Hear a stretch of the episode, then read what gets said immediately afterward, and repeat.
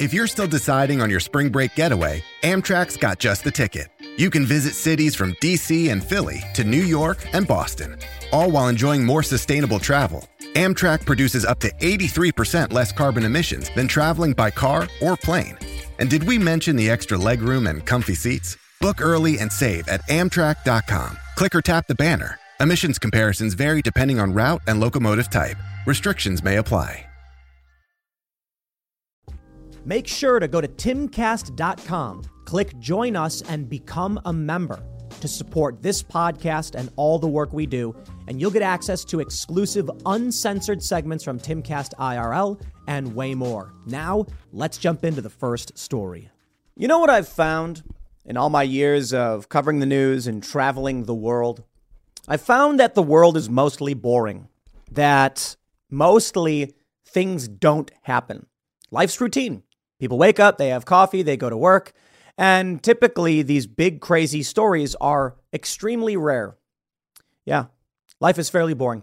Even in places where there's been great turmoil and civil unrest, the moments, those flashpoints, they're actually not as crazy as people think they are, albeit they are crazy, right? I'll give you an example. The Ferguson riots. I'm sure if you read the history books on the Ferguson riots, you're going to be like, wow, and you're imagining this craziness, this chaos. Yeah, it was like half a city block. Now, don't get me wrong, when they started burning down buildings, it stretched all down this road for a couple blocks. There was a lot of violence and everything. But it was interesting to talk to locals who are like, it's the weirdest thing to see on the news, to hear the story about this great calamity and this great chaos. And then if you actually live in the area, you're like, it's just, you know, one hundred, two hundred people on this one city street. I'm like, yeah, that's what it's always been. It has never been these great conflicts of hundreds of thousands of people smashing into things. Now, I think it's fair to point out the summer of love was fairly crazy, and we did see escalation. And it is very possible that in the future, we will see a major flashpoint with big, big, big news stories. My point is simply this. Through the lens of the media, stories are substantially crazier than they really appear in real life. Take, for instance, this story. Oh, boy. Everyone's already calling this one a false flag. There's a lot of context around this one, but let me read you the news. Man with Nazi flag is charged with threatening to kill President Biden after he crashed a U-Haul truck into White House security gates before Secret Service took him into custody. Man with a Nazi flag. Now, if you tell someone that story, the way it's framed, in their mind, they're imagining some crazy guy waving a flag, slamming into the gates, being like, ah! You actually watch the video, you're like, what? Like, what is this? The truck is going less than a mile an hour. It gets stuck on a curb and just shakes a little bit. Then the police come and they pull out a pristine Nazi flag and lay it on the ground for everybody to see. And it's just like, why would they do that? What is this even? I'll tell you what I think right now. A lot of people are saying it's a false flag attack. And I'm like, well, I don't know about all that. I mean, it's crazy people do crazy things. Some people are wondering why a U-Haul truck? What was in it? Sometimes crazy people do crazy things. I can only tell you that this shouldn't be news. That's all I can say. So for the people who are like, it's a false flag, I mean, maybe the reason they feel that way is, why is it news that a guy in a U-Haul truck jumped the curb by two feet and then stopped like nothing happened? The fascinating thing to me is this story is traveling further already than when far leftists tried destroying Saint John's Church, set fire to guard posts at the White House, forced the president underground into a bunker, tore down the barricades of the White House. And I'm like, y'all remember when that happened? Huh? Well, here we are. The man who has not yet been named crashed into the White House barrier. He is now charged with trying to kidnap or kill a president. What, what, really? What did he even do? I think I got a photo. Do I have the photo up here? Oh, we have a statement from this guy. Okay, here's the photo. So it hits the barricades, it jumps the curb and just stops. That's it. I mean, you watch the video and I was just like, huh? And then you can see the police then pull out a Nazi flag and lay it on the ground. I'm like, huh? Why would you do any of this? I don't know. We have this tweet from Gain of Fauci, and this seems to be the sentiment spreading on Twitter. He says, the feds, we need a false flag attack tonight. This is coming straight from the top. Dude, it's midnight. I know. I'm sorry, but we got to pull it off somehow. What do you got? Mm, well, I just helped my mom move. I have a fresh U-Haul truck handy. Okay, nice. I have a Nazi flag myself. Are you thinking what I am? The standard U-Haul wreck near the White House, and then we happen to find, I mean, uh, my, I mean, their Nazi flag inside the cab. You know it, man. We make a good team. That is uh, the, the the perspective that is spreading on Twitter. Here's another one. They are claiming that this Nazi flag was pulled from the cab of the U-Haul truck that lightly crashed near the White House. I'm not making this up. Here's the video. Let's uh, let's let's play the video. That's it. This is this is it. Watch.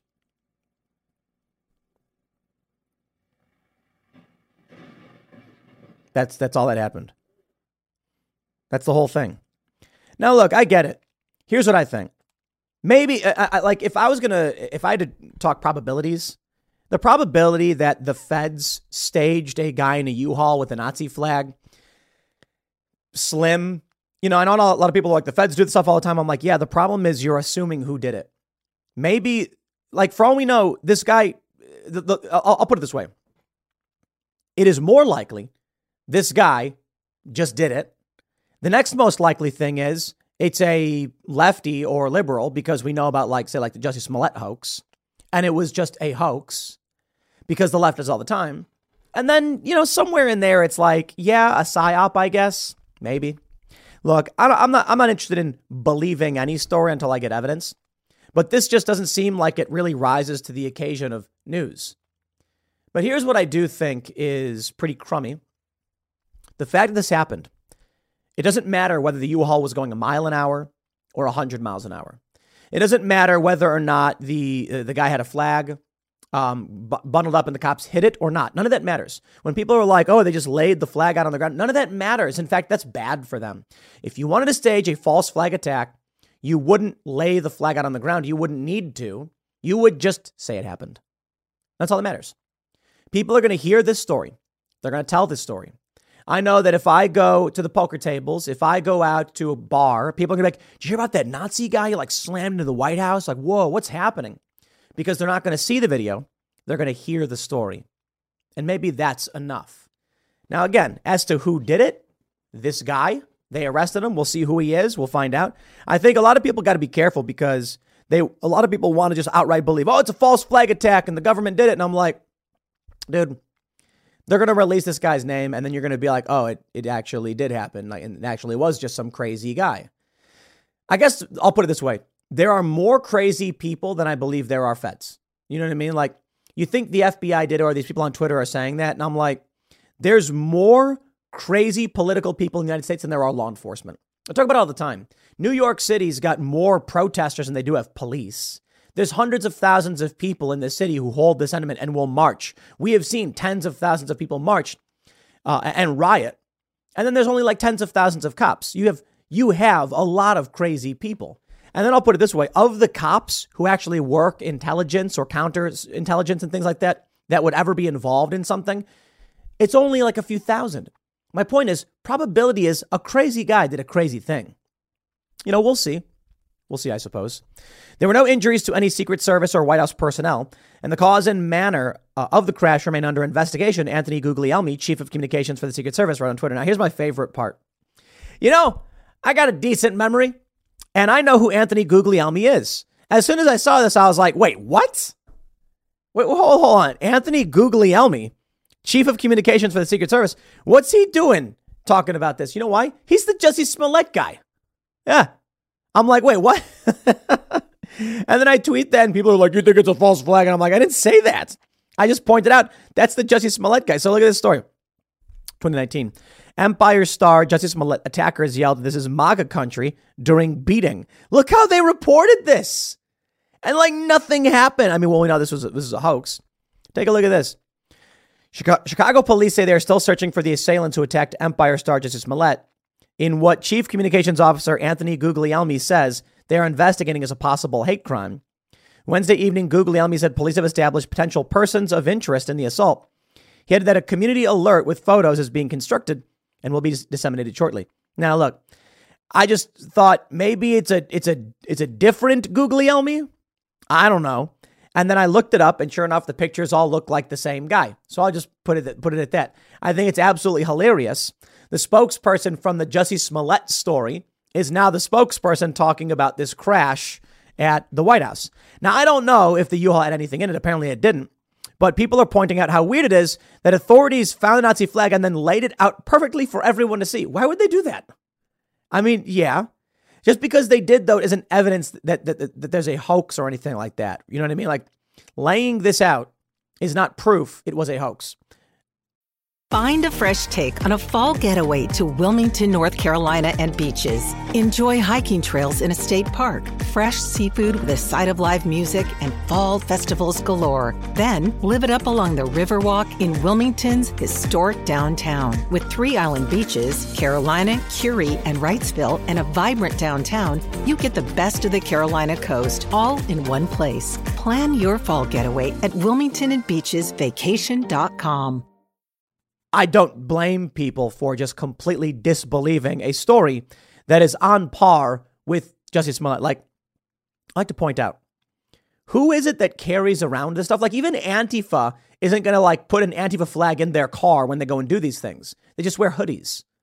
But I guess you white supremacists really want everybody to know what they think, huh? The driver may have intentionally struck the security barriers. He added in a second tweet. Some roads and walkways around Lafayette Square were temporarily closed as the scene was inspected. The Washington Post also reported that the nearby Hay Adams Hotel was evacuated. Now, did they evacuate these hotels when the far left tore down the barricades of the White House, set fire to Saint John's Church? Maybe they did. I don't know. I don't remember seeing the news about it, to be fair. So uh, it was an empty U-Haul truck. Okay. Officials at the scene investigate the contents of the box truck and apparently found a Nazi flag in the vehicle. Oh, how convenient.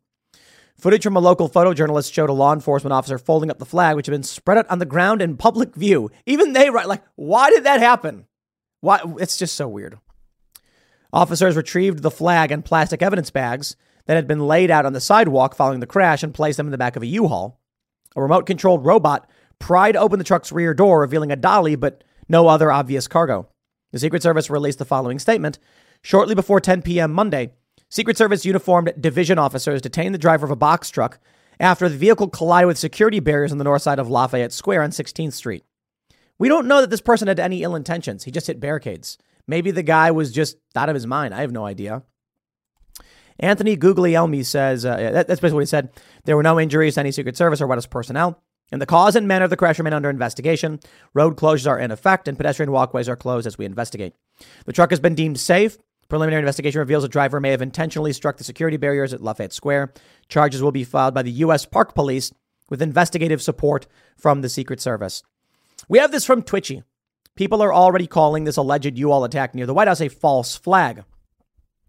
Breaking U-Haul uh, this coverage tonight. Stay with Fox News. Secret Service is using a robot to search a U-Haul truck. U-Haul truck crashed. The evacuation of multiple buildings makes sense as a precaution. A similar-sized rider truck was used in the Oklahoma City bombing. You want to know where it starts to get interesting?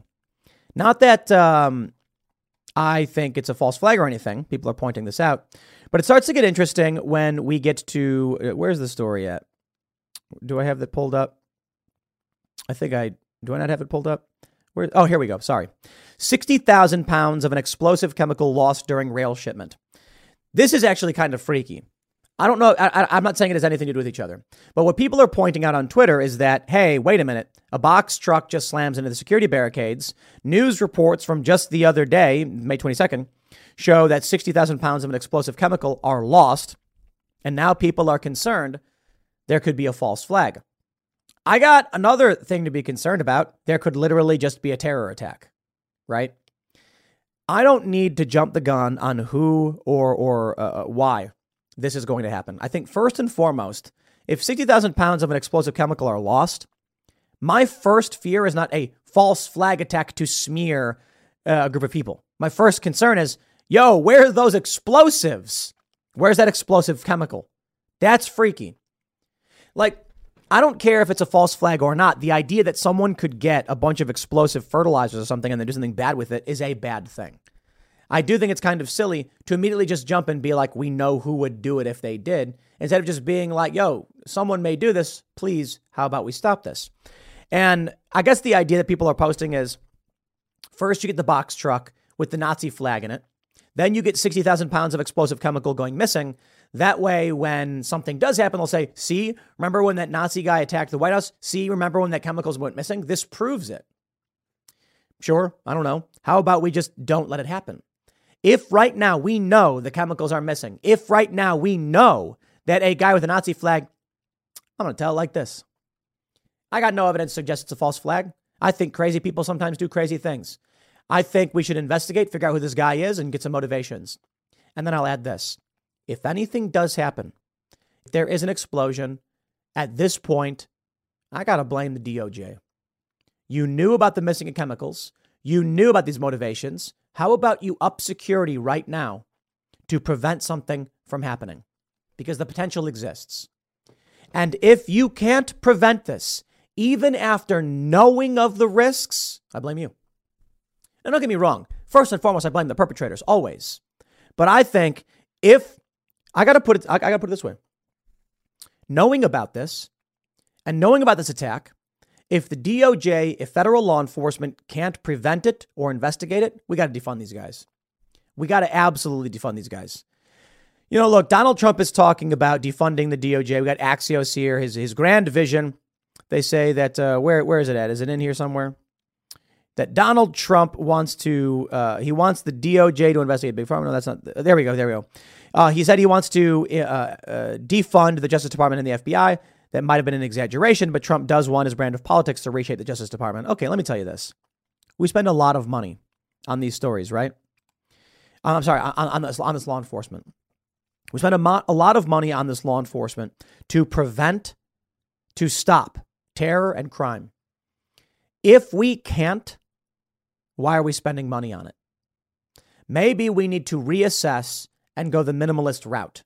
Maybe we need more of personal responsibility and less of absolving ourselves of responsibility.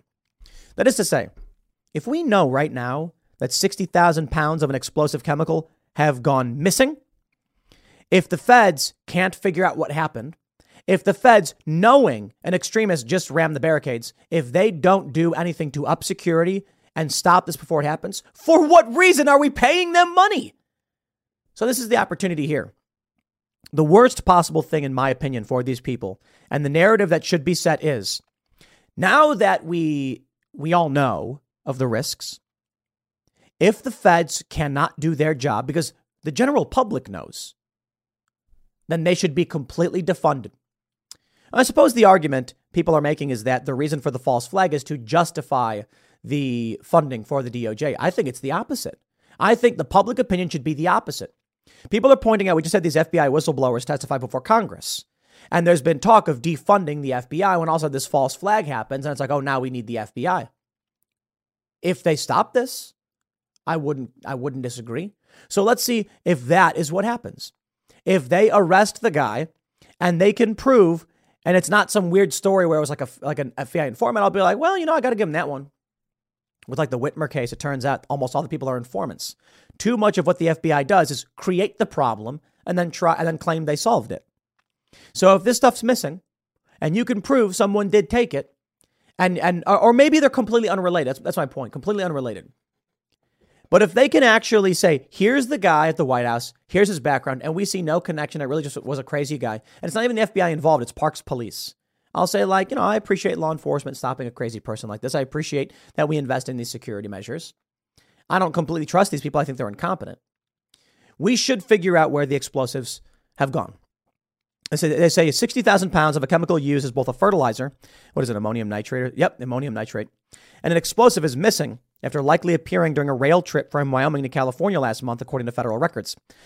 A rail car carrying ammonium nitrate left a plant operated by explosives manufacturer Dyno Nobel in Chey- uh, in Cheyenne, Wyoming on April twelfth, according to the incident report filed on May tenth. The report states the chemical was released due to an unknown cause and was discovered missing after the rail car arrived in Saltdale, California. This reminds me of Breaking Bad, when what was, what was, what, they were trying to steal like methamphetamine or whatever, and they have like the train stop and then they pump it out. What a fun show. If the feds can't figure out what happened to this, what are we paying them for? So this is the big test. If something bad happens, an actual terror attack using this by some Nazi, I think that's all the evidence we need that the F B I has failed, and we got to defund them and, and, and figure out something different. Maybe focus more on local efforts. Maybe the federal enforcement should be more coordinating instead of actually having an arm. Like the F B I doesn't do the investigation. They just coordinate between offices to help facilitate communications. If they do stop this, then there is no attack. We figure out who did it. We get an investigation and we say, okay, here are the people who did it. I can respect that. But I got to tell you, I'm not confident. I'm not I'm not confident at all in, in federal law enforcement. I think they have no trust. I think right now the public wants them defunded. And then the argument, I suppose, would be that even if they do solve this and figure out who took it, and it turns out to be a nothing burger, let's say this, the, the, the, it just got dropped on the ground and it's like, oh, it was a big mistake because it's a big stretch of land. Maybe it just fell off. Let's say they discover that. We say, okay, good job. I don't think anybody cares one way or the other.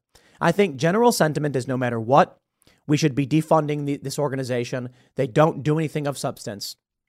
I think one of the best things for the F B I was the X-Files. Like I, I know it sounds silly, but I mean it. Because it created this perception that they do something. And there are some stories that I think are really good. Smaller local, uh, uh, uh, I should say, smaller level F B I offices. They do investigate a lot of crimes. For real. I have met people who actually do good work. Former F B I as well. People you probably know and like who are commentators. It's the D C politicized offices that we do not trust. It's the higher levels. And it's the weaponization of law enforcement at the federal level that we don't trust. I just think maybe we need to get back to the local effort, right? They say in twenty twenty, it was a source of a colossal explosion in Beirut, Lebanon. Yeah, that was an accident. I think it was like a warehouse exploded or something like that. I can't remember. Just give it a little fuel and you're asking for trouble, they say. Sure. People are connecting the dots on these stories. I don't see a reason to connect the dots. I do think it's always fine to point out, like, let's keep an eye on this. If there's crazy people doing crazy things and explosives are missing, we have a serious potential. But why couldn't I just come out and be like, maybe it was Antifa who stole the sixty thousand pounds, right? If it's speculation, it's speculation. My point is simply, we don't know. We don't know who's doing it or why they're doing it or what happened. For all we know, the train busted and it just poured out over several dozen miles, right? The train's going and then it starts just like falling at the bottom of the train. Who knows? I don't like connecting the dots where dots need not be connected without direct evidence. So what I can say is the story of the guy crashing into the barricades and just happening to have a, a Nazi flag is absolutely silly. But sometimes stupid people do stupid things. And that could involve a false flag or otherwise. Here's what I think is important. You know about these things. We don't jump to conclusions, but we know about these things. And then we keep an eye on if what happen, on, on what happens in the future. If something happens and connects the dots, it'll be important that we did watch this stuff. I also think it's very hilarious that Anthony Guglielmi was the Jussie Smollett uh, cop, and now he's this cop too. I'm not saying it means anything. I just think it's funny. I'll leave it there. Next segment's coming up at one p.m. on this channel. Thanks for hanging out, and I'll see you all then. The West was warned by Vladimir Putin that he would use all available means to protect his country. The West was warned. He said he wasn't bluffing. We've seen the positioning of nuclear weapons in Belarus, or the plan to deploy them. We have seen the Russians state that they will use nukes if Russia is threatened, if there's an existential threat to this country. We now have many more opinions that we are in World War Three popping up on the internet as news breaks that the escalation of war into Russia is getting worse. From the Daily Mail, Moscow running scared. Kremlin evacuates nine border villages and admits there is cause for serious concern as pro-Ukraine fighters capture territory within Russia's Belgorod region. Two groups of anti-Kremlin Russian troops have launched attacks on Russian soil. Belgorod was hit by drone strikes overnight, and several settlements were seized. The question is, are these Ukrainian forces? Are these concerned partisan Russians fighting against Vladimir Putin? Could be. Could be all of it, to be honest. Some have expressed concern that the attack in Russia is the result of Western intelligence and insurgency, while many others say these are pro, pro these, these are these are anti-Putin Russians. They love Russia. They defend Russia, but they don't like Vladimir Putin, and they want to put an end to that regime. Does Monday at the office feel like a storm? Not with Microsoft Copilot. That feeling when Copilot gets everyone up to speed instantly? It's sunny again. When Copilot simplifies complex data so your teams can act, that sun's shining on a beach. And when Copilot uncovers hidden insights, you're on that beach with your people and you find buried treasure. That's Microsoft Copilot. Learn more at Microsoft dot com slash A I for all. All of this can be true. Individuals within Russia, obviously sentiment isn't one hundred percent in favor of the war that's going on. So you will get dissidents. You will get partisans. They need only materials to fight. And now you have willing fighters. I'd be willing to bet that the individuals staging the conflict in, in Russia are Russian and they're supported by the West. Why wouldn't they be? The scary thing is, if the West has decided, if NATO, the United States, to put pressure on Russia to actually stage attacks using Russian partisans or any means, honestly, that's it. That's World War Three. Russia is not going to just sit there as nine border villages are evacuated due to war reaching into their borders. And you know what? It doesn't matter what the truth is. It doesn't matter if this was Western forces masquerading as Russians. It doesn't matter if the videos are all fake. It doesn't matter if Vladimir Putin staged a false flag. What matters is the story, the narrative. It exists. Russia was attacked. If Russia is staging a false flag, they'll use this as a casus belli, as a cause for war to ex- to accelerate and to escalate. And if it is a legitimate attack on Russia, it'll be even worse. There's a lot to go through here. Let's read this story from the Daily Mail first. Russian authorities have ordered residents of nine villages in the Belgorod region bordering Ukraine to evacuate their homes after anti-Putin rebel groups began capturing territory on Russian soil. The Kremlin's order comes hours after a pair of explosions rang out in the city of Belgorod overnight amid drone attacks in the F S B Security Service building and Interior Ministry offices.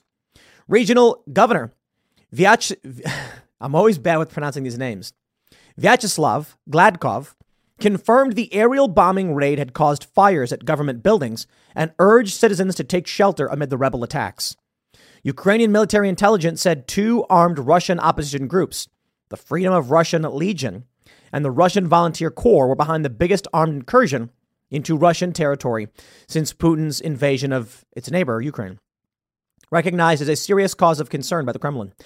The attack was seemingly unexpected, with the rebels able to gain control of several Russian towns in a matter of hours.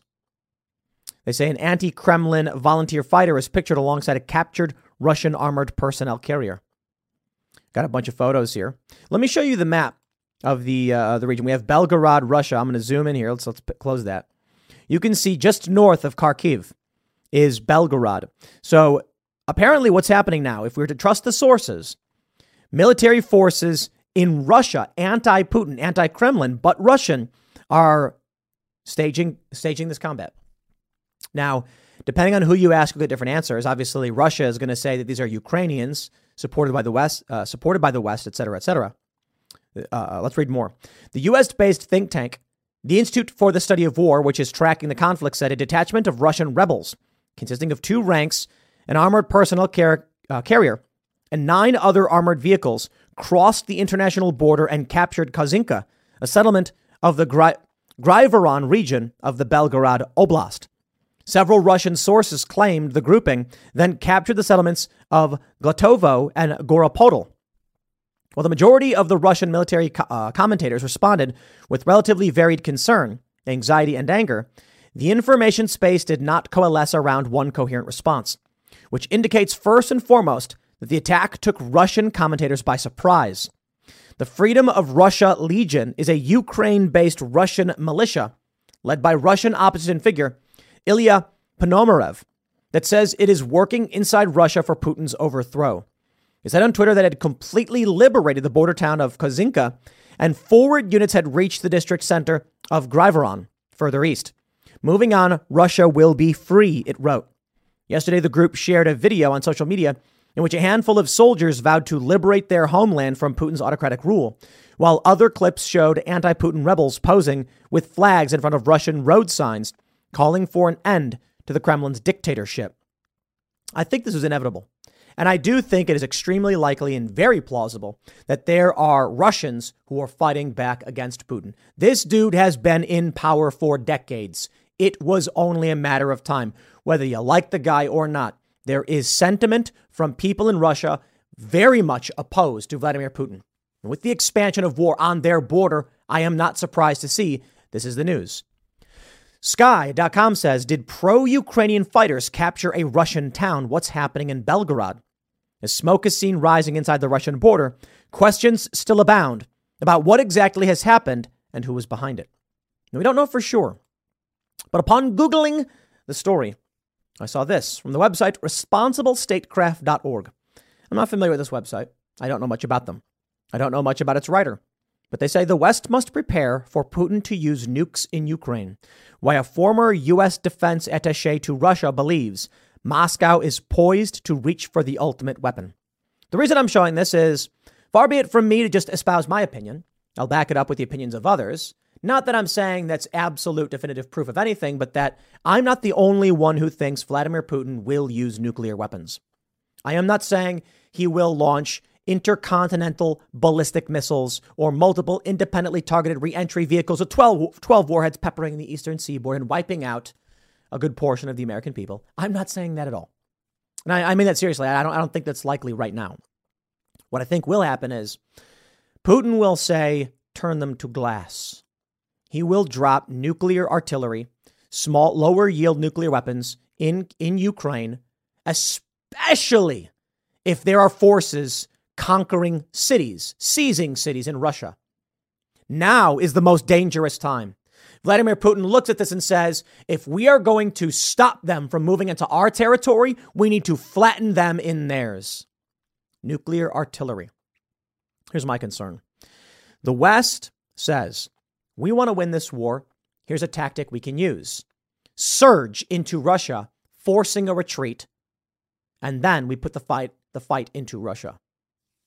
If you've ever played any first-person shooter video game, which I'm sure many of you have, a team-based shooter or uh, something like that, Call of Duty, um, to an extent has things similar to this, or Overwatch. You know, in in these games, if you're fighting on the line, you're not taking the, the, the territory you need. If you surge past the opponent to their territory, you force them to retreat. This could be the tactic with the attack in Belgorod. And then, of course, Vladimir Putin responds in kind by one-upping the ante.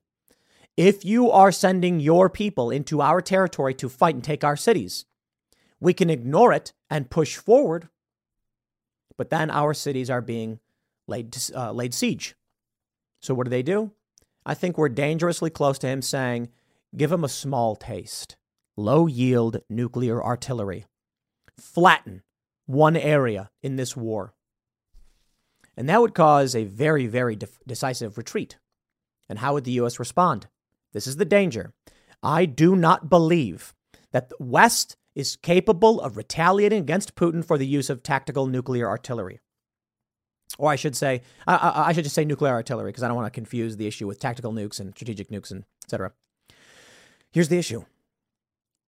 There was a question raised about, should Vladimir Putin use nukes? What would the West do? And many people said mutually assured destruction. No, maybe that applies to if he fires a nuke at D C or something. But if he uses low-yield nuclear weapons in Ukraine to seize territory, no one would sacrifice a town in Europe, a city, for Ukraine. That was what they uh, many advisors had said, many, many commentators in Europe. They said, you really think Belgium is going to risk a nuclear strike over Ukraine? Nope. If Putin retaliates with nuclear artillery in Ukraine, that's the extent of it. And there's nothing anyone else can do. Now, you'll get rallying cries. You may get formal declarations of war. You may see a surge of Western power into Ukraine. But no one in the E U or the U S will accept the use of nuclear weapons for the sake of Ukraine if it uh, retaliation, if it means we get nuked. Now, I'll tell you my bigger fear. False flags. The most effective thing Vladimir Putin could actually do is stage an attack on his own cities. What if these attacks by these anti-Kremlin Russians, they're actually Russians working for Putin? And now he has a casus belli. The West is supporting an invasion of our homeland. Please, people of Russia, stand up. And then he can go to China. He can go to other countries, Iran, and say, it's after us, it's you. And then what? That's the scary thing. Responsible Statecraft writes, since Russia invaded Ukraine last February, President Vladimir Putin has repeatedly suggested that he could use nuclear weapons in the conflict. In September, the Russian leader declared that he wasn't afraid to use all, all the means available to us to win the war. I'm not bluffing, Putin added. These declarations have at times been met with actions that imply Putin is preparing to launch tactical nukes. Last month, the Kremlin announced that it planned to deploy such weapons in Belarus, placing them in close proximity to the front lines in Ukraine. These nuclear threats have set up a torrent of debate over whether Putin would really cross the Rubicon and make Russia the second country to ever employ the ultimate weapon on the battlefield. Many analysts argue that the threatening moves are meant to deter deeper Western involvement in the conflict, though they disagree over whether and how to call the Russian leader's bluff. But Brigadier General Kevin Ryan, retired, sees things different, differently. For Ryan, the question is not a matter of if, but when Putin will reach for the nuclear button. In a recent article for Russia Matters, the former U S defense attaché to Moscow argued that with options for conventional escalation disappearing, the Kremlin is all but certain to resort to nuclear use. I agree. I'm not a, I'm not an, an attaché or anything like that. I'm just some dude who's reading the internet. But I see this stuff and I'm like, that's what it seems like to me. This guy knows way better than I do, Brigadier General Kevin Ryan. And if he says that, I, I'm like, hey, man, my biases point in that direction, too. Is this guy wrong? Perhaps. Confirmation bias is a real thing. I'm certainly not reading the news articles where they say it'll never happen, am I? I'm reading the guy who says a thing that I already agree with. So so, so I, I'm, I'm telling you that because maybe things do not get worse. They say Responsible Statecraft spoke with Ryan, who is now a senior fellow at Harvard University's Belfer Center, to learn more about why he believes Putin will use a tactical nuke against Ukraine. He says, at its most basic level, when Ukraine mounts its counteroffensive, if they have significant success in taking back territory that Russia has occupied, then the Russian military will be expected to escalate their operations to prevent that or to counter that. Putin will demand it. This article is from yesterday. We got news yesterday about Belgorod. I wonder if this crosses that line. First, the bad news. S A P Business A I won't help you generate cubist versions of your family's holiday photos. But it will help you understand which supplier is best to help you roll out your plant-based packaging in Southeast Asia, or identify the training your junior project manager needs to rise up the ranks, and automate repetitive tasks while you focus on big innovations, so you can be ready for the next opportunity. Revolutionary technology, real-world results. That's S A P Business A I. We're moving in that direction. Washington Post says anti-Putin militias mount cross-border incursion in Western Russia. I don't believe the Washington Post.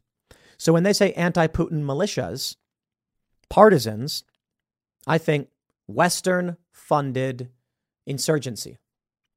I could be wrong. I don't know. Belgorod governor urges Grayvoron residents not to return home, from C N N. Anti-Putin Russians say they launched a cross-border attack from Ukraine. Here's what we know. From B B C, Belgorod raid, insurgents defeated after rare cross-border incursion. And this is one of the latest updates. They say, armed insurgents who crossed the border from Ukraine to launch attacks in Russia's Belgorod region have been defeated, Moscow says. And now this is the B B C reporting this definitively. Villages in the border region were evacuated after coming under sustained shell fire. Russia says that seventy of the attackers have been killed and insists the fighters are Ukrainian. But Kiev has denied involvement, and two Russian paramilitary groups have said they were behind the incursion. Monday's raid appears to have been the largest cross-border incursion since Russia's full-scale invasion. It led Moscow to declare a counter-terror operation in Belgorod, giving the authorities their special powers to clamp down on communications and people's movements. The measures were lifted on Tuesday afternoon. Russia's defense ministry said a unit of the Ukrainian nationalist formation invaded its territory and were responsible for heavy shelling on the Kazinka checkpoint at the Grayvoronsky district in the Belgorod region on Monday. In a statement published on Telegram on Tuesday, the ministry said seventy Ukrainian terrorists had been killed and the rest of the fighters had now been driven back to the Ukrainian border. But Ukrainian officials said those behind the incident were from groups called the Liberty of Russia Legion and Russian Volunteer Corps. There is video of this. I don't speak Russian, so I don't know for sure. But there is a video of individuals that it, it that uh, I believe this is the article that um, from the Daily Mail. The video shows men claiming to be Russian fighting for Russia. Yes, we have it right here. So I'll just show you. Now, I don't speak Russian, so I don't know for sure. I don't know who these guys are. I don't know if they're Russian. They're wearing, you can clearly see the Ukrainian patches, although I think someone's got one upside down. Maybe they meant West Virginia. Go W V U. They use the same colors, huh? And this is a man saying that uh, in a per- in Russia, a person's life means less than an official's wallet. A separate wa- railway is being laid to the residents of the bunker grandfather. I don't know what they're, what they're trying to say. Maybe this is legit. Maybe it's not. It's the fog of war. We don't know. That's the scary reality. Now, Moscow says they've driven them back. And that could be a good thing. That can be the news we're hoping to hear. Because the last thing that we want is an escalation to the use of nuclear weapons. But I do think it's fair to say World War Three is upon us. It's not the first time someone has said this. I believe the Pope even said it. But when Russia is being invaded in any fashion, do you think it ends with them just saying, oh, gee, golly, please don't do it again? Or do you think this now goes to a much darker place? With the with the I, I wonder when China makes their move, because I kind of feel like China right now is taking a look at all this. And their attitude is kind of like, if Russia can cause enough disruption and drain enough of their resources, we move on Taiwan. I think they're kind of biding their time. They're watching Russia and the West fight. And they're like, we don't need Russia to win. We need Russia to just shake them up a little bit. I think if Russia uses a nuke, China slams Taiwan instantly. Because the moment Russia fires any kind of nuclear weapon, low-yield nuclear artillery, it's going to tangle the West up, and China's going to have a very, very, very good opportunity. Because that's it. If Russia uses a nuke, one hundred percent of the attention of the West will be on Russia and Ukraine, period. The whole world will shift their focus. And China has already had its eyes on moving into Taiwan. They've already been making some attempts, flying overhead, launching missiles, surrounding the small island nation, which is originally the real Republic of China. What happens then? If the U S can't defend Taiwan, then the U S's allies in Southeast Asia will be rattled and worried. Japan's been building its military for the first time since World War Two. It seems like everyone's gearing up for a major fight. And I'm not surprised. After World War Two, the world changed. There was a world order that was new. They called it the liberal economic order. Read the C F R website. They talk about it. They say this new world order was formed to stop a World War Three from happening. If another world war happens, the world will be transformed greatly. I believe that if World War Three does occur, afterwards, you will have a one world government because you will have the complete rapid transformation of all of these different governments around the world. And someone's going to win a nuclear conflict, which will devastate the planet. And it will result in the dominant force saying, you will all do as we say. And you know what? I think people will lay down. They will say the world nearly ended. We will not allow it. That's how they felt with World War Two. But we did not have the massive amount of power that we have now, not just with nuclear weapons, but with cyber warfare. They can take out power grids, killing millions in days. If the power shuts down, it gets bad, and it gets bad fast. We as a people of the world are propped up by our technology. And if it's stripped from us, it's not that we're incapable of survival, it's that we're ill-adapted to it based on the tools that we've developed. So if all of our food spoils, and we no longer have cellar storages, if we no longer have animals to eat because we've become reliant on mass farming, the power goes out, it's an abrupt shock, and people die. That's what I fear. And I fear that the use of nuclear weapons would escalate it to a point where, man, if Russia uses a nuke, don't be surprised if the U S reinstates the draft.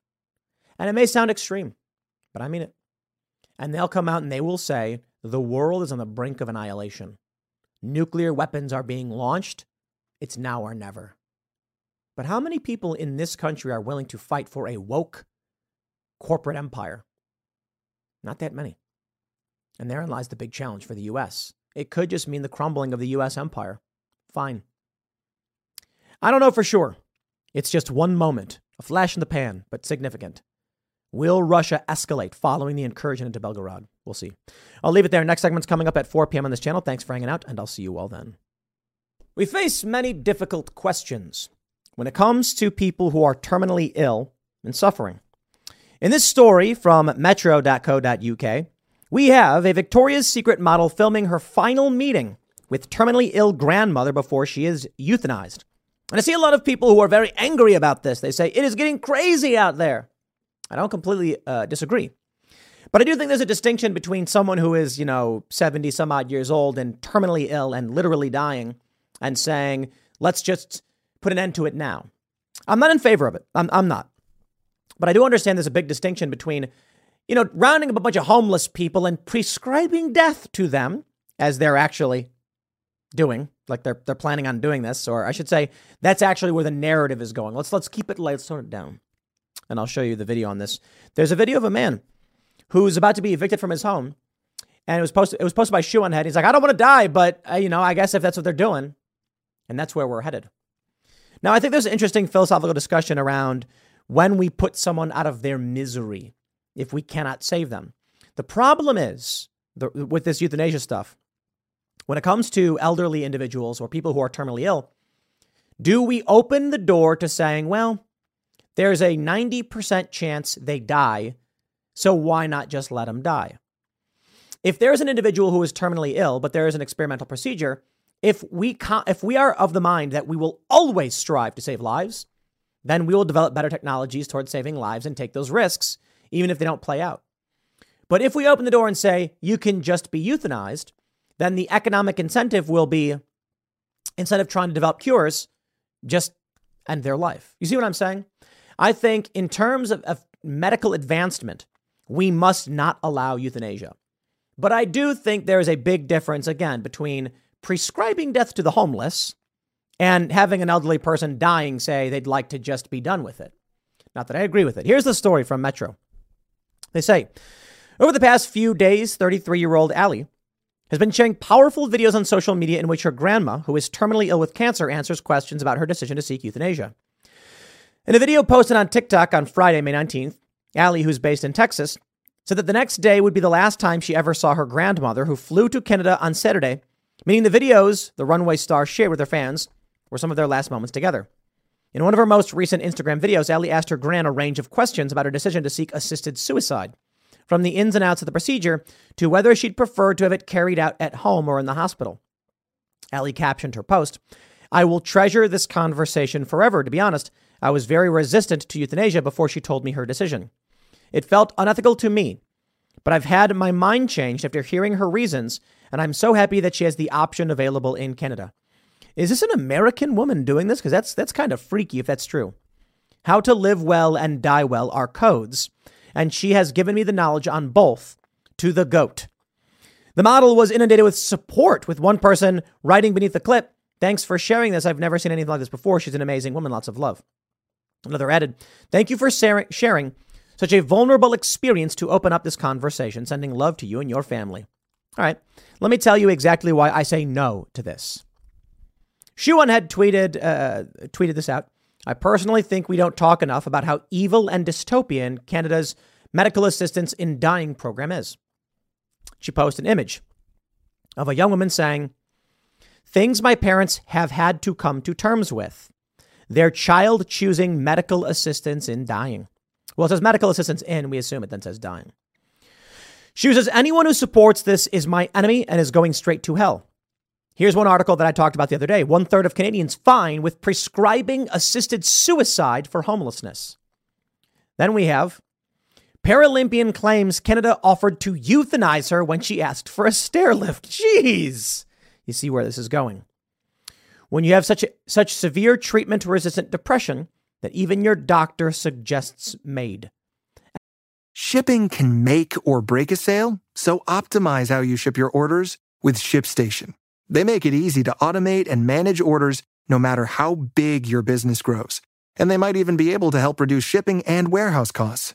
So optimize and keep up your momentum for growth with ShipStation. Sign up for your free sixty-day trial now at ship station dot com and use the code P O D. That's ship station dot com with the code P O D. And then this video. I'd like to play for you this video and have you listen. Amir Farsood has applied for medically assisted dying, known as MAID. He lives in constant agony due to a back injury, but has started the process for end of life because his rooming house is up for sale and he can't find anywhere else to live that he can afford. He barely survives on Ontario disability support payments, which are just over twelve hundred dollars a month. He doesn't want to die, but being homeless is not an option. I know in my present health condition, I wouldn't survive it anyway. Farsood meets the criteria for MAID, physical suffering due to disability that cannot be relieved. His doctor, who knows Farsood's real reason for MAID is his fear of being homeless, signed off on the application in August. Farsood needs a second to do the same. There's a ninety-day waiting period. He believes he could potentially access MAID in about a month. I don't wish to be dead, um, even with the pain, even with the meds. Um, I still want to be here. Amir. Yeah, he still wants to be here, but he doesn't want to be homeless. So they've decided he'll just die. Well, he still needs one more doctor to sign off. There are very interesting challenges that we face. I have this uh, story from Beta Bay News. The headline's all we need. It's a pay subscription article, but it says medical aid and dying bill on the way to Delaware House floor. From This is from May seventeenth, twenty twenty-three. We are knocking at the door to medical assistance in dying, suicide booths, effectively, in this country. And so there's a lot of questions. The reason why I say no to the elderly flying to Canada to do this is that it opens the door to a lot of bad things. To reiterate, just to make sure I, I'll get the point across, and you probably get it, but the, the capitalist economic incentive of not allowing people to die means that we advance technologies. We say it's very expensive to try and save this person, but we're going to do it anyway. And then we succeed sometimes. We develop new techniques and procedures that save lives and we reduce death. If we invert the cost-benefit ratio by saying, if people want to die, so be it. We then say, well, look, it's way cheaper to let the person die than it is to say, give them money for a place to live. This is the question I have for everybody. With this uh, this man that I just showed from the tweet from Shoe On Head, who would prefer to be dead than be homeless, an interesting question arises. Would you be willing to pay money to home a homeless person if that meant it would keep them alive? I don't think most people would. I think when presented with reality, we end up in a limbo, which is a lot worse. People who are mentally ill or physically injured to the point where they can't support themselves, individuals who don't want to pay the bills to fund these people's life, and then other people who just say, get rid of them. What do we do? Do we set aside tax dollars to provide free housing for all of these homeless people? And there's a lot of them. Or do we ignore them and let them just live on the street and slowly waste away? You see where that goes? I do not believe euthanizing the poor is appropriate in any respect. That's psychotic, evil, and terrifying. But then we gotta we gotta face the facts. Do we just leave them on the streets to die anyway? And therein lies the main challenge. The liberals are probably going to be like, okay, you don't want to pay the bill for the homeless people? There's the suicide booth. But I don't trust them. And I don't trust that they actually have solutions in mind. I think their attitude is just whatever gives us power. And right now, you've got a massively exploding homeless population, and you've got a left that seems to be okay with killing them because who wants poor people, I guess. At the same time, they're talking about sterilizing kids and aborting their kids. So I got to tell you, their policies only lead in one direction. Lower population. So while many people say that they believe there's a grand conspiracy to reduce population of planet Earth, I think that the reality is it doesn't matter if there is or there isn't. The policies being enacted by the left, by liberals, will result in less human beings, be it the sterilization of children and adults, the abortion of babies, and the medical assistance in dying of anybody, someone who's depressed, someone who's got back pain, someone who's poor, or someone who's old. Now, I've talked about the the the, the age thing. And I'm like, if you've been alive for eighty years, you can't walk and you're struggling, I understand why you might be like, look, man, I just can't do this anymore. And your life is being artificially prolonged and you're just suffering. Okay. The reason I'm not in favor of it simply is because it opens the door to all of this insanity that we're seeing. I am not morally opposed to someone who is dying saying, I just want to die. That I that I get. If, you know, I, I, I think we, we give animals more of a mercy than some humans. You see an animal with a broken leg and that put out of its misery. And my attitude is like, do you really have to kill the horse because it broke its leg? And well, the reality is yes. So they say. I think I was reading that horses can survive with three legs, but it's just it's incredibly difficult for them. Their legs never never heal, heal properly. And so it's just the horse becomes sickly and then it lays down. And then there's a lot of problems with that. So we put it out of its misery. What if we're talking about someone who's seventy-eight years old with terminal bone cancer or something? They can't walk. They're in constant pain. They're on a morphine drip nonstop. There are circumstances where I'm like, I wouldn't want to force someone to suffer. The problem is once you give into that, you open the door to all of the evil that comes with it. So I'm sorry. I understand the idea of putting someone out of their misery if they ask for it. And we've seen it in, in, in, in movies and shows and throughout history. Someone seriously injured saying, you know, help. But I don't, I don't think we do it in this way. I think there's an understanding of certain circumstances, and this ain't it. Because they're opening the door to some dark stuff. I'll leave it there. Next segment's coming up at six p.m. on this channel. Thanks for hanging out, and I'll see you all then. The big news this morning was that Kari Lake lost her last claim in court. And there's a lot to go through there, but the bigger story coming out of all of this conflict in Arizona is that Arizona has banned electronic voting machines in the twenty twenty-four election. And I think that's is uh, it's it's a good consolation prize for those that are fans of Kari Lake that wanted to see more definitive action taken. I think Kari Lake presented very compelling evidence. I was actually surprised to see that the court said uh, no, considering they actually showed video of a guy just clicking through approve without actually doing any signature verification. Kari Lake's team says they will appeal, but that's what the judge has said. In the end, it may not have the biggest meaning on the upcoming elections, or I should say, uh, quite the inverse. In the end, it may not be that Kari Lake wins, but that the fight she was engaged in resulted in a major push to change how elections are being handled. Let's read this story from Tim Cast dot com. Arizona lawmakers have banned the use of electronic voting machines in the twenty twenty-four election. The legislation, Senate Concurrent Resolution ten thirty-seven, prohibits counties from using E V Ms that contain electronic components that are manufactured, assembled, or tested in foreign nations that pose a threat to the U S. As the Western Journal reported earlier this year, in Maricopa County, where sixty percent of the state's voters lives, Dominion Voting Systems technology is used, while nearly all other counties use election systems and software. Both companies' voting equipment use components that have microchips sourced from China and Taiwan. Back in twenty seventeen, the U S Secretary of Homeland Security issued a statement clearly designating elections infrastructure as critical infrastructure, which means which means these electronic systems must have safeguards in place to prevent any attacks which threaten our national security, Arizona Senate Majority Leader Sonny Borelli wrote in a press release. S C R ten thirty-seven was passed by both the State House and Senate, but was vetoed by Governor Katie Hobbs. However, the U S. Constitution gives state legislatures plenary, plenary authority over elections, which means lawmakers have complete power over elections with no limitations. So the legislature will override Hobbs's veto. Citing the governor's veto, Borelli said state lawmakers are exercising our plenary, plenary authority to see that no electronic voting systems in the state of Arizona are used as the primary method of conducting, counting, tabulating, or verifying federal elections, unless those systems meet necessary standards of protection. Under S C R, Arizona counties may not use electronic voting hardware, software, or components unless three criteria have been met. All components are designed, manufactured, integrated, and assembled in the U S from trusted suppliers using processes accredited by the U S. Department of Defense. The source code used in any computerized voting machine is made available to the public. Bravo!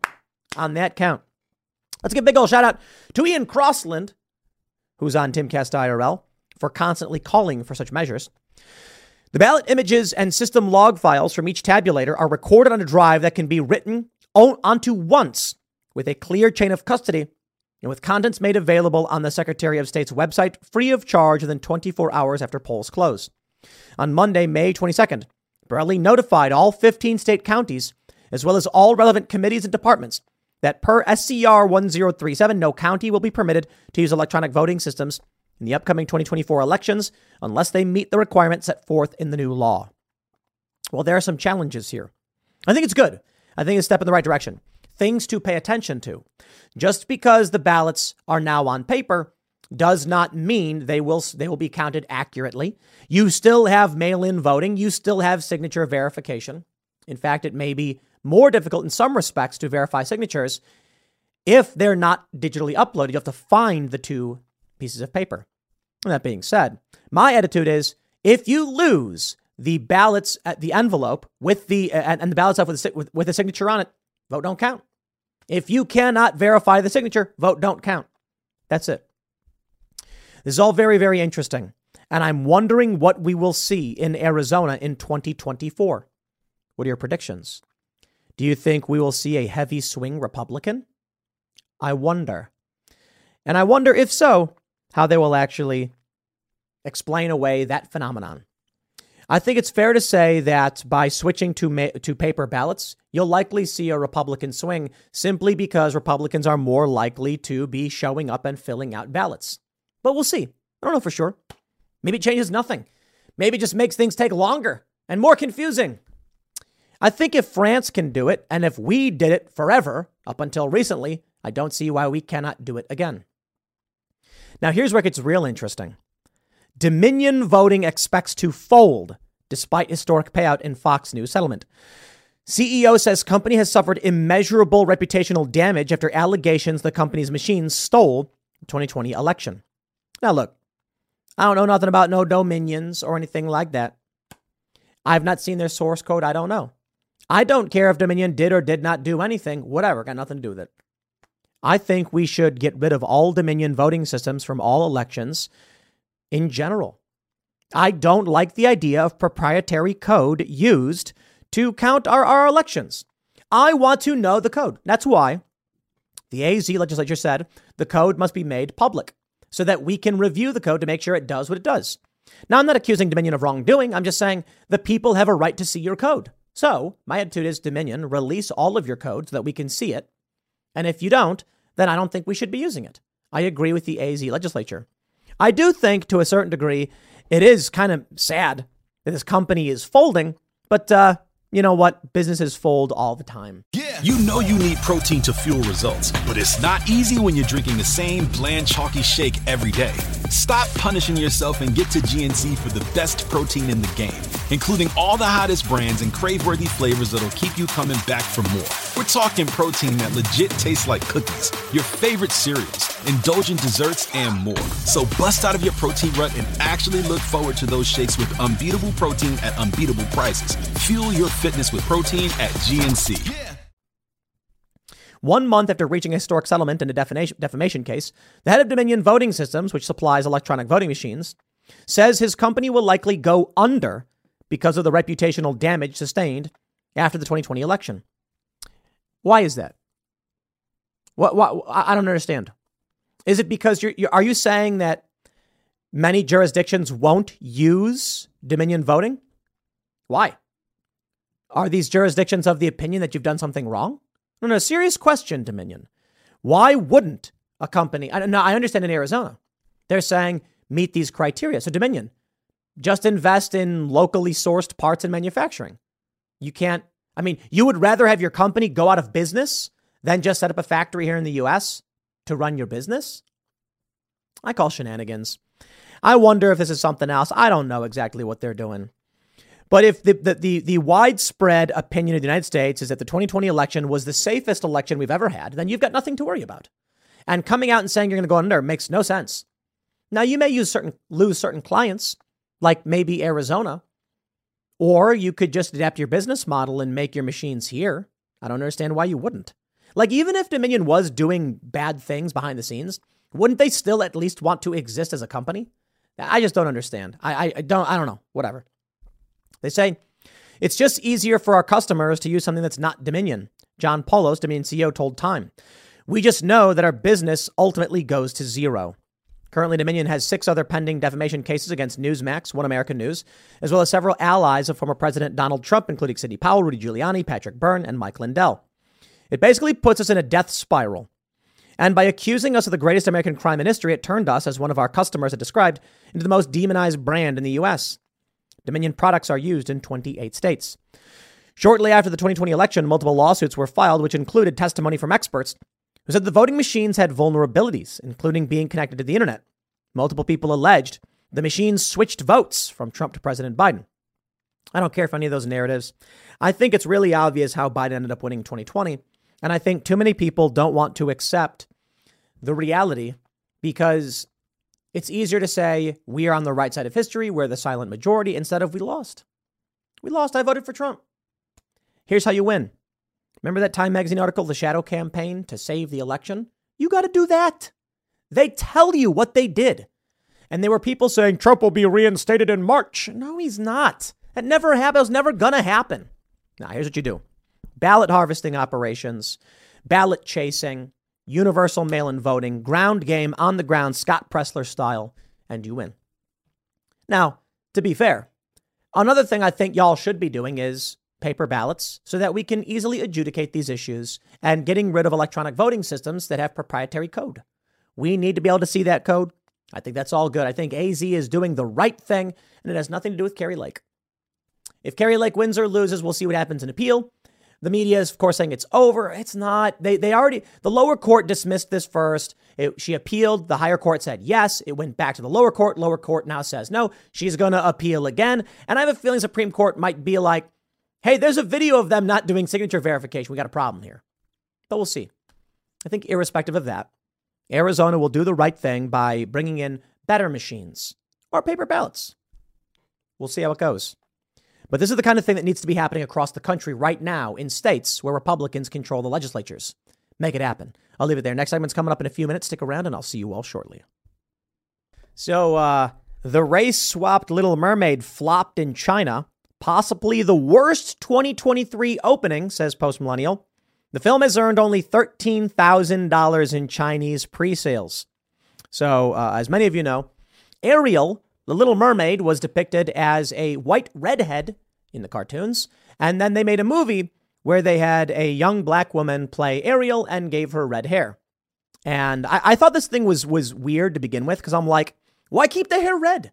If, like, you're going to change the skin color or whatever, just change the hair color too. Who cares? Why, like, force this black woman to have fake red hair? And then everyone, like, all these leftists were like, black people can have red hair too. And I'm like, yeah, my, my point is, if you're going to swap the skin color of the actor, like you don't care that much, then who cares about the hair color? And they're like, oh, because the character's described as having red hair or whatever. I'm like, isn't the character described as having fair skin too? Like, come on, come on. Don't play those games with me. I think y'all are racist leftists because you should allow to, this woman to have her natural hair color. Anyway, here's my question about this before we read the story. Uh, is China more interested in watching white people? You know, like Chinese people are Chinese. Would they would they have preferred to have watched a movie where it's about a white protagonist? I guess the answer is yes. Is that if that's the argument? We know this, that when Star Wars was being marketed in China, they took Finn off, the black guy. They took him off the poster, or I think they like shrank. Or no, no, they put his helmet on. I think they put his helmet on. And then I think Black Panther also did poorly. Yo, I think people in China are very, very, very racist against the black people. I think that's the reality. Postmillennial says, Disney's new The Little Mermaid film, starring black actress Halle Bailey as the main character Ariel, has a Chinese poster that obscures the character's race, as the film is on track to flop in the communist-led country. I mean, look at this. Yep. They don't want you to see. Wow, that's crazy.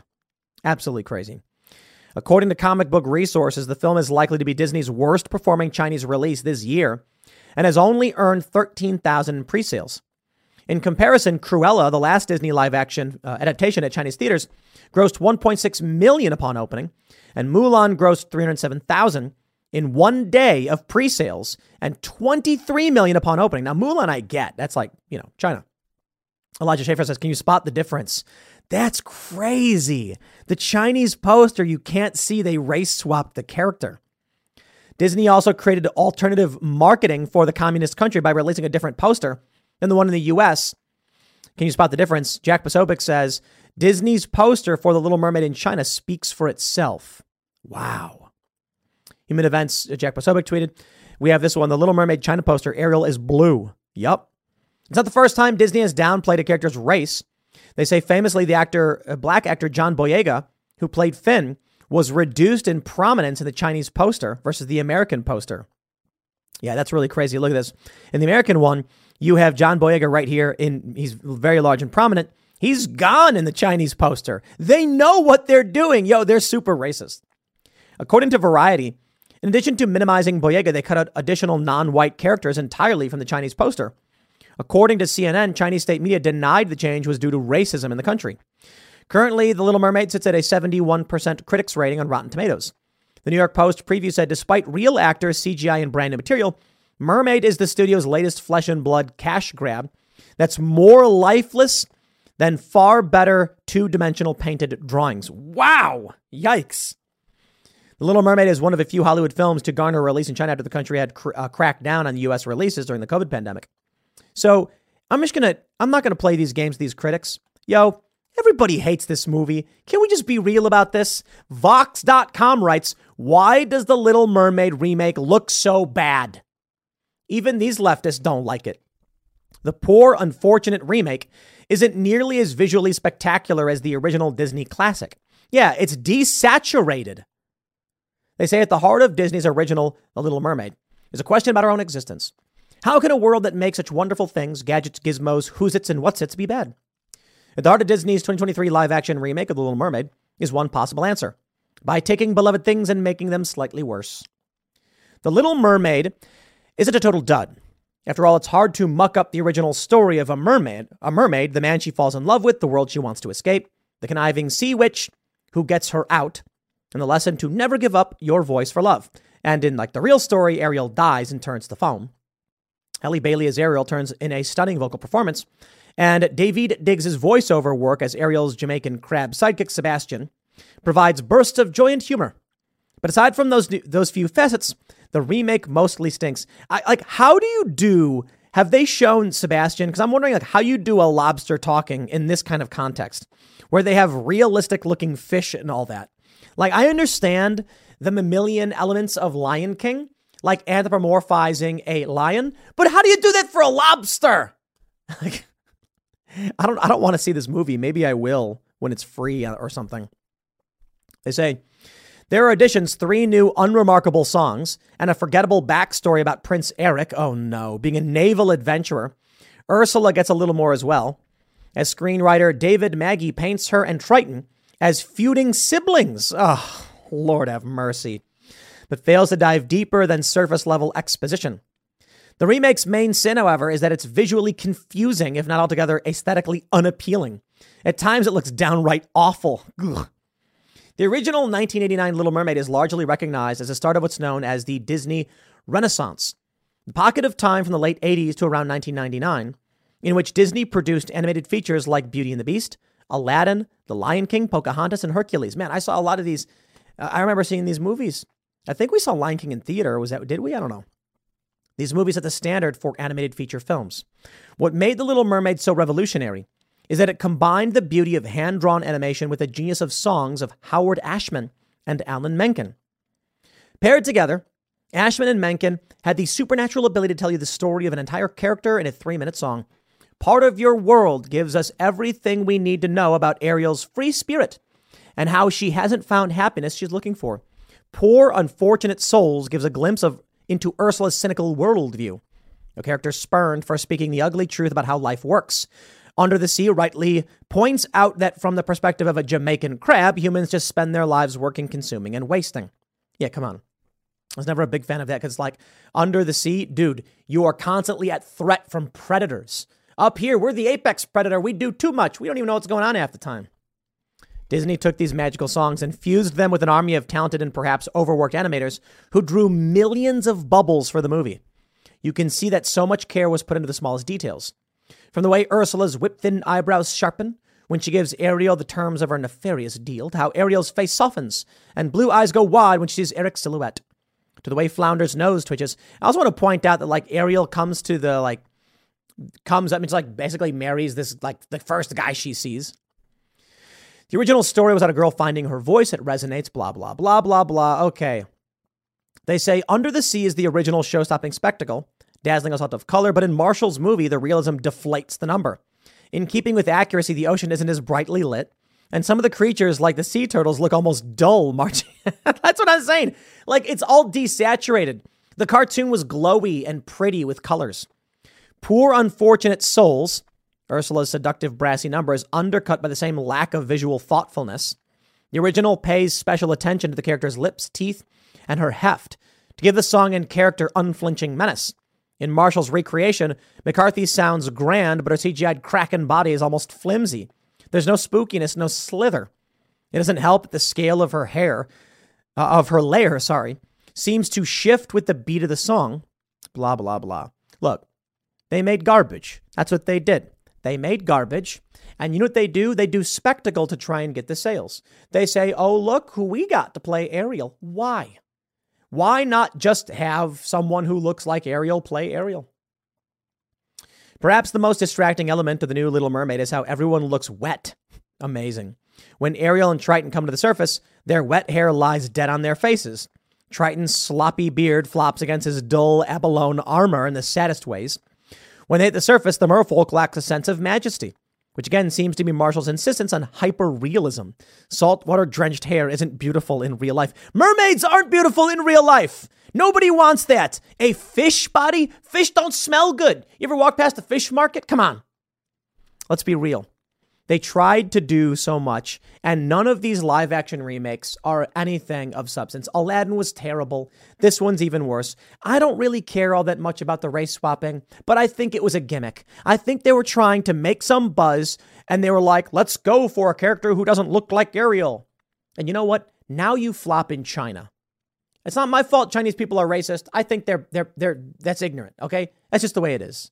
But they're very, very racist. So if you want to play these games, get woke, go broke, okay? You want to make a movie with a black character? That's fantastic. Please do so. We could use more diversity on screen. And I and I, I mean that literally.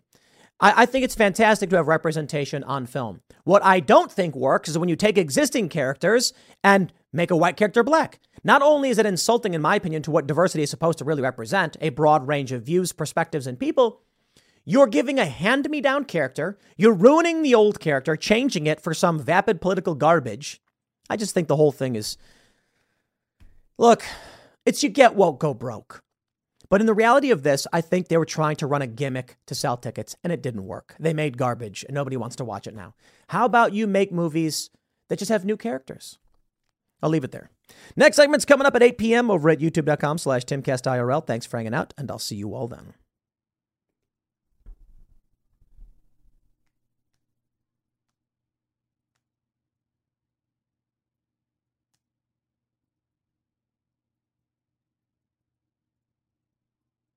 With the Lucky Land Slots, you can get lucky just about anywhere.